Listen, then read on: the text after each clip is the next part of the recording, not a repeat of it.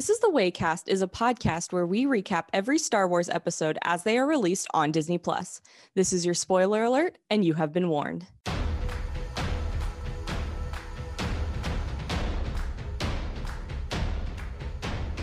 Su cuy'gar Shinies, welcome to another episode of This is the Waycast, the Bad Batch edition. I'm Sara Edwards, the resident Star Wars writer at Boardwalk Times. And I'm Giovanni Delgadillo, a columnist at the Boardwalk Times. This week, we will be breaking down season one, episode five of Disney Plus's The Bad Batch called Rampage, where the Bad Batch meets up with an old Republic informant and they go around trying to scrounge up some credits to save up some money. Now, this was a very interesting mission. The episode was different than what we've been seeing, but it was very similar to last week's. Yeah, this was pretty much, uh, these past episodes felt like very fast paced episodes of Rebels. That that seems to be some sort of trend, I guess, for this show going forward. They're doing that very.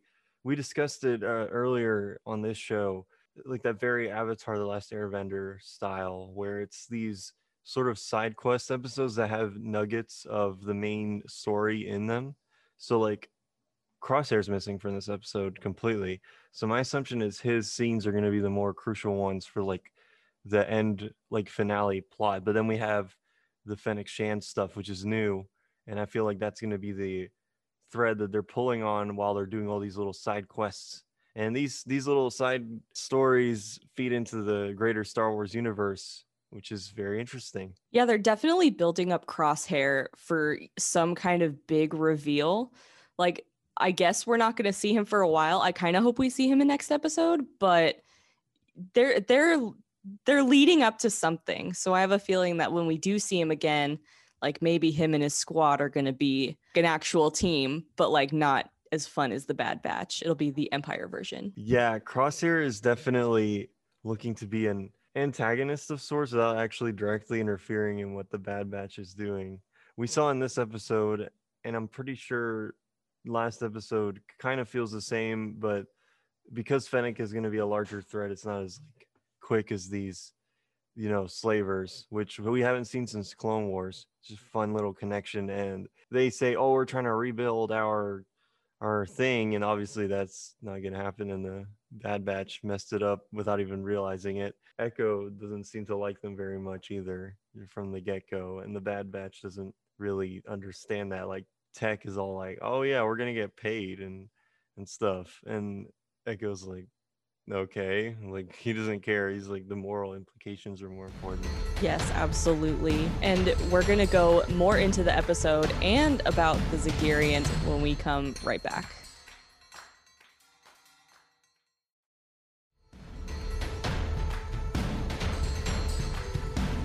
And we're back. So now we're just going to go a little bit deeper into the episode. I was really surprised that they brought in Jabba and the Rancor. So now we know what the name of Jabba's Rancor is, Muchi, and that it's a girl. And that it was friendly before, you know, going to Jabba. It's like, dang, they're really trying to make everything either like nice at first before it was corrupted or just have some sort of connection to the greater Star Wars universe cuz yeah, Muchi is definitely not as bad as as we see when she fights our boy Luke. Yeah, absolutely. And we definitely know that like if the Bad Batch does die before they make it to Mandalorian era, that they obviously weren't killed by Muchi because they kind of became her BFFs. I loved the fight scene between her and Wrecker. You know, they're both fighting. They're like, we're going to fight for the alpha position. Ah! And then at the end, they're like, okay, I'm getting tired. Like, uh, let's just call it truce. that was funny. I don't think we've really seen that in Star Wars era before. And it makes sense. I mean, it's like alpha or whatever. What was funny about that is this episode did something really cool. Um, I think it did it better than the last one, where each main character got something to do in some way. Uh, like Omega obviously gets her big thing, but then you have Wrecker fighting the Rancor. Um, you have Hunter fighting the other guy with his knife. One thing I've noticed is Hunter is not the fore focus of this show as much anymore. In the beginning episodes, you know, we focused a lot on his mindset, his choices, the way he thought. And now he, like, we're kind of straying away from that. Like in the last episode, the only role he really had was making sure that he got Omega back safely and going to get money. One thing I've noticed is Hunter is not the fore focus of this show as much anymore. In the beginning episodes, you know, we focused a lot on his mindset, his choices, the way he thought. And now he, like, we're kind of straying away from that. Like in the last episode, the only role he really had was making sure that he got Omega back safely and going to get money. And we kind of got the same thing here where it's just get the mission done, make the money. He's not really, we're not really as focused on him as we are everyone else now. Yeah, it feels like the larger group has taken, you know, center stage. And I feel like he is going to be more important when they go against Crosshair. I feel like a lot of the main characterization that we saw in the earlier episodes is going to be more present obviously later and we keep trying to predict when that's going to happen or like predict when like for example, Rex is going to come in, and I feel like it's like, oh, futile because you can't guess. It's just going to happen, I guess. For now, all, all he wants is Fennec. He wants to know why they're being hunted, or specifically Omega, but he doesn't mention that to Sid, which we got to talk about Sid. Sid just kind of reminded me of like old lady Leia, like the same kind of humor, same kind of attitude, like every time Sid said something, I was like, "That's just that's just different species Leia." I hadn't even considered that. Oh my! I just thought, you know, she's like sick of everyone's, you know, crap. She's like, eh, like, like oh, with Bib Fortuna, she's not even phased that he's trying to threaten her. Which, oh yeah, yeah, Bib Fortuna's in this episode. Recognized his voice immediately which is like his yeah. voice and just the way that like the way they were hiding him. Like the second they showed his mouth i saw his lekku and i was like oh we know who this is. And then when they said rancor i was like where have i heard rancor? Oh. And i was like this fits. Exactly as soon as uh the rancor shows up right it's kind of spoiled in the disney plus thumbnail. I wish they hadn't done that. I was like Oh, yeah. so this is the Rancor. Okay, that's funny. They don't even realize how important this is. It's like, you know, the domino effects of this show and other Star Wars animated shows. It's kind of funny how the Bad Batch fight a Rancor and then they're fighting the future woman of who will be the right hand man of the new crime lord of Tatooine, Boba Fett, which I'm actually really psyched for. Oh, speaking of Fennec, I was kind of hoping that like we would have gotten a little bit more revealed about her other than her name. But so far from everything that Sid said, my theory still holds true that she's working for the Kaminoans, not for the Empire. Definitely. She said something about her being paid like on commission or something. And I was like, yeah, that sounds more professional than like normal payment. So it does sound like she's after them because of the Kaminoans and there's a larger conspiracy at hand. Because she would she would have just said, Oh, she's hired by X group or whatever, but she's the guild, doesn't know. It's also funny, her interactions with Omega were pretty fun because she she says, "Oh, Omega is clearly the smartest one," and blah blah blah. And then Omega and Wrecker, you know, high five or low five, which is funny. That was so funny. Like, Omega getting her little comlink was was nice. She uses it like in a funny way when she finds out who Sid is and keeps that energy up. He has a point. This is Sid. yeah, that that was stuff was really funny. They're gonna keep mentioning Crosshair though with his equipment because she's using his comlink. He's essentially his replacement. It's sad, but Which yes. is really sad. Yeah. But one thing I've just kind of noticed is how like Wrecker's the only one who's really admitted that he misses Crosshair. He said that in the last episode. It kind of just seems like the rest of the Bad Batch is doing what they do best, and that's like mask their pain. So, you know, yeah, their brother's not with them. So they're kind of just like, if we just ignore it and don't talk about it and just avoid it, we will be fine. So it kind of seems like that's, you know, they picked Crosshair's comlink to give to Omega, like, well, at least Omega will have it. And oh, his weapon kit. Well, we'll just we'll just keep that stuff at the back of the ship. We don't have to talk about it. Speaking of weapons, she gets her bow and arrow from the trailer finally.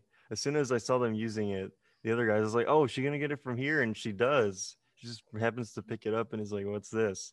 So we didn't get to see her use it yet, though. She probably didn't know what it does, but that's pretty cool. Yeah, that's pretty cool. They're making her like a oh, well, that's kind of a that's kind of now that I'm thinking about it, that's kind of a new age thing, though. Isn't it? Like the the bow and arrow girl. We had Katniss Ever Everdeen, and then uh, freaking Aloy in the Horizon games. It's like yeah, everyone everyone's got to use a bow and arrow these days for some reason.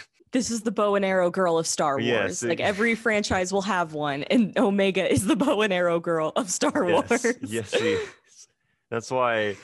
Oh man, that's why it was cool. that She gets to do her own thing this episode. She's very clever. Obviously, she has no combat experience, so getting that Rancor cage open was definitely a smart thing to do, and it caused enough trouble to save everyone. Of course, Wrecker was ready to escape at a moment's notice. Dude was like, "All right, let's get out of here," and just Rex, haha, Rex, his uh, his uh, you know, chain or whatever. That that was fun. Yeah, him and Omega definitely vibe together. Like, you know, they're the kids of the group.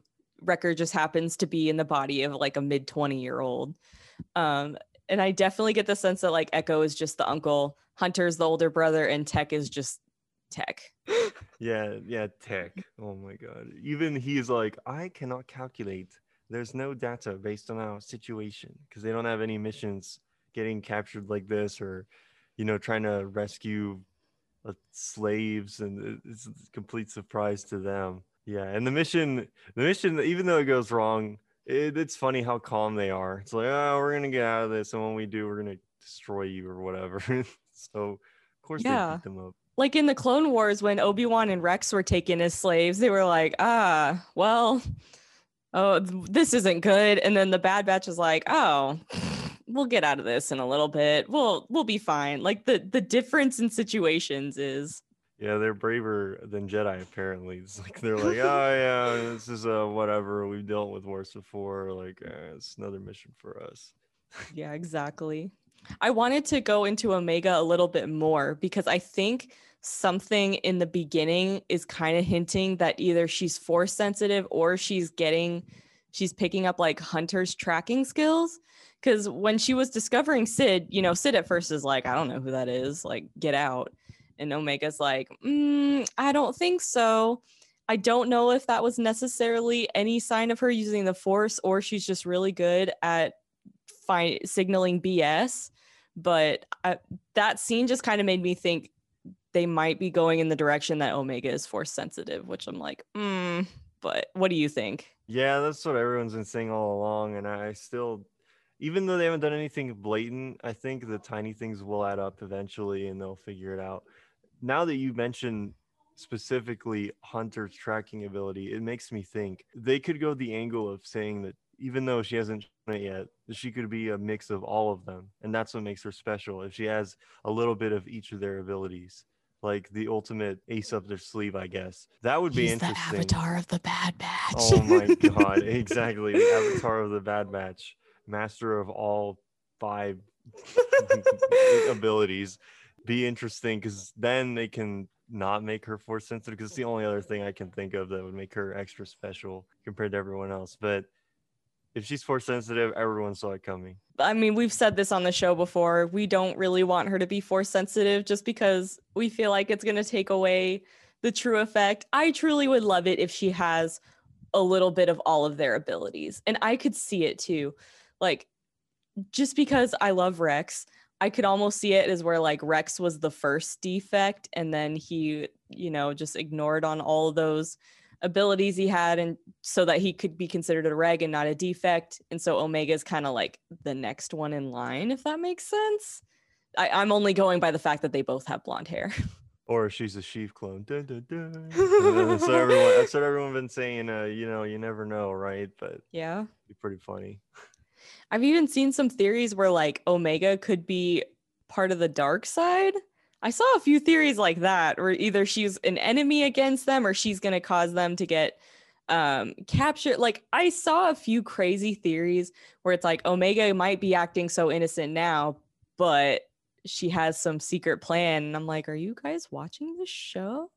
I'm i'm really curious to see where people are getting this idea I don't know. Everyone wants everything to be edgy for some reason. So, oh, why didn't Rey go to the dark side? Why didn't Omega go to the dark side? When is when is Grogu going to the dark side? It's like we already have our edge lords. They're called the Skywalkers. Like, yep yeah, they're the ones who turn. Like everyone else is like, ah, yeah, you know.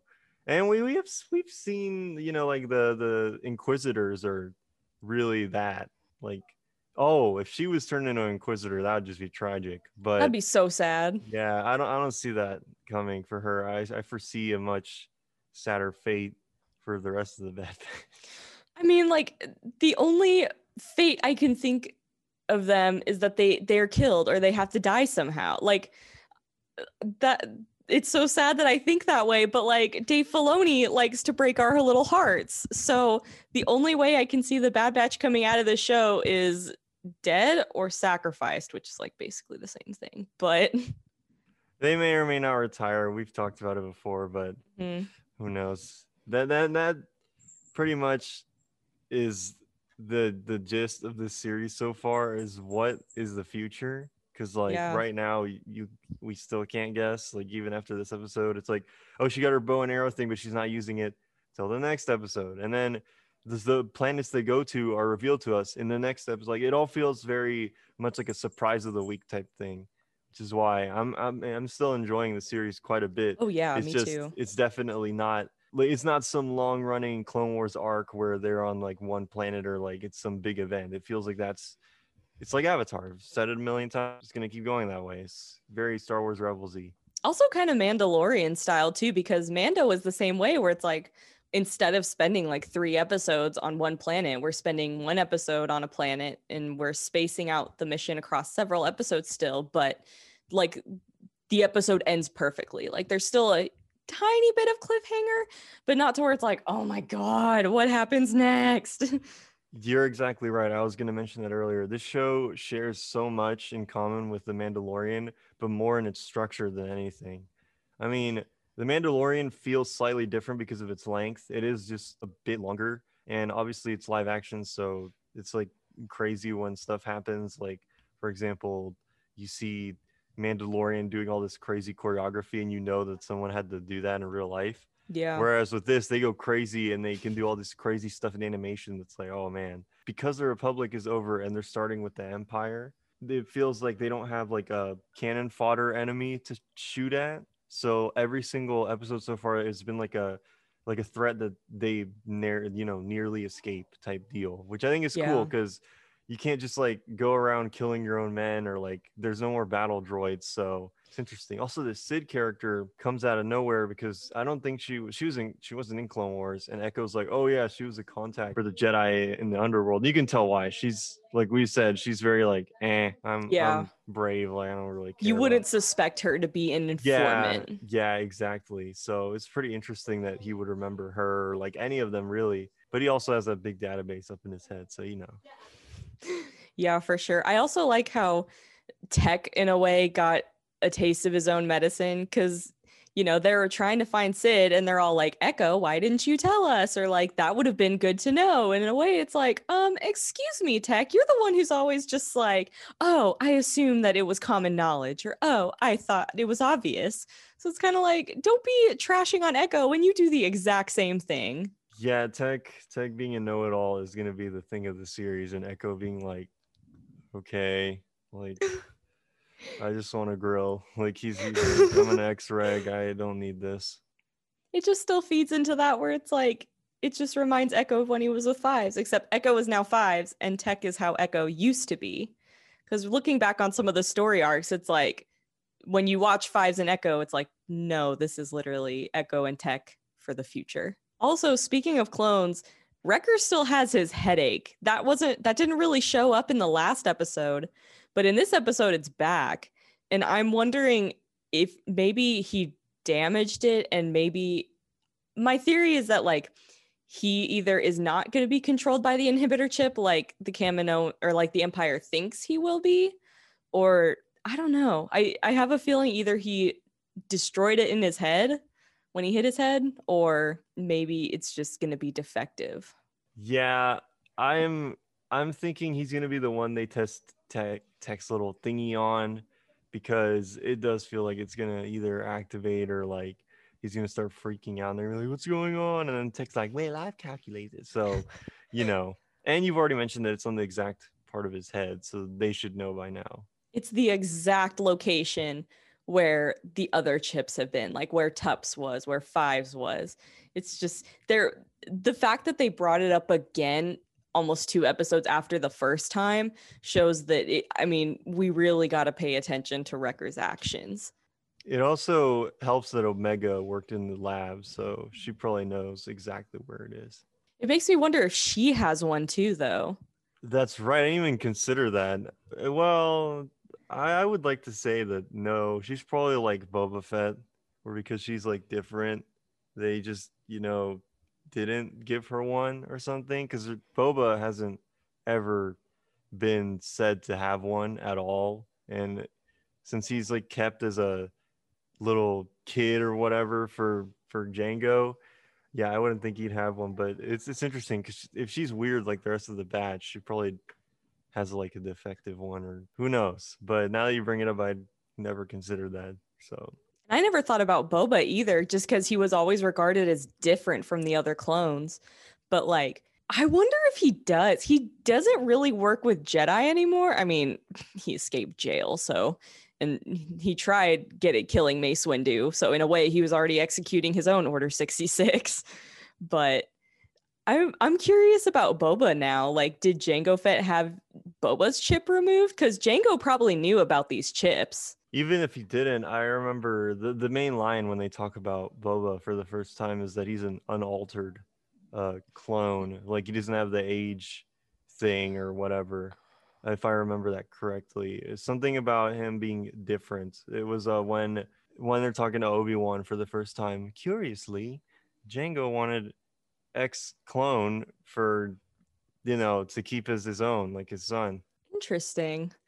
Because when you think about it, in Mandalorian, when Boba does show up, I mean, he's significantly older than Luke. Oh yeah. When technically he should only be like maybe 10 years at most, 10 years at most older than Luke. So that's where I'm curious if maybe he has been aged. And at the last minute, Jango was like, oh, I want a son. Oh, I've been talking to this clone kid a lot. I'll take him as my son. That would be an interesting backstory. He's like, ah, this one. it feeds into like what we could see in Book of Boba Fett. Like, I really want to see more Jango being a dad. I watched episode two a few weeks ago. I wasn't exactly paying as much attention as I should have, but I was like, we never really get to see Jango truly being a dad. And when you think when you watch episode two, it's kind of like, oh, he, you know, he just wanted a son and someone to teach the ways of the Mandalorian creed to. Like, he, he, he I guess he just uh, knew he was he was too much of a big boss in the galaxy to settle down anywhere. So he's like, hey, you're coming with me on my adventures. Yeah, it makes me think of a comic strip I found and I put it on TikTok, but it's basically like Jango has come home from capturing a bunch of bounty and killing a bunch of bad guys and he comes home and he just runs and grabs Boba in the giant this giant bear hug and it's like stop with my emotions. Oh my gosh. Yeah, that's basically Omega for the Bad Batch. Yeah. And they're and they're all also adopted, you know, fathers. They're like, oh yeah. Thanks for listening to another episode of This is the Waycast, the Bad Batch edition. For more Star Wars content, head over to boardwalktimes.net and follow us on Twitter, Instagram, and Facebook at Boardwalk Times. Rhett Venji, Shinies.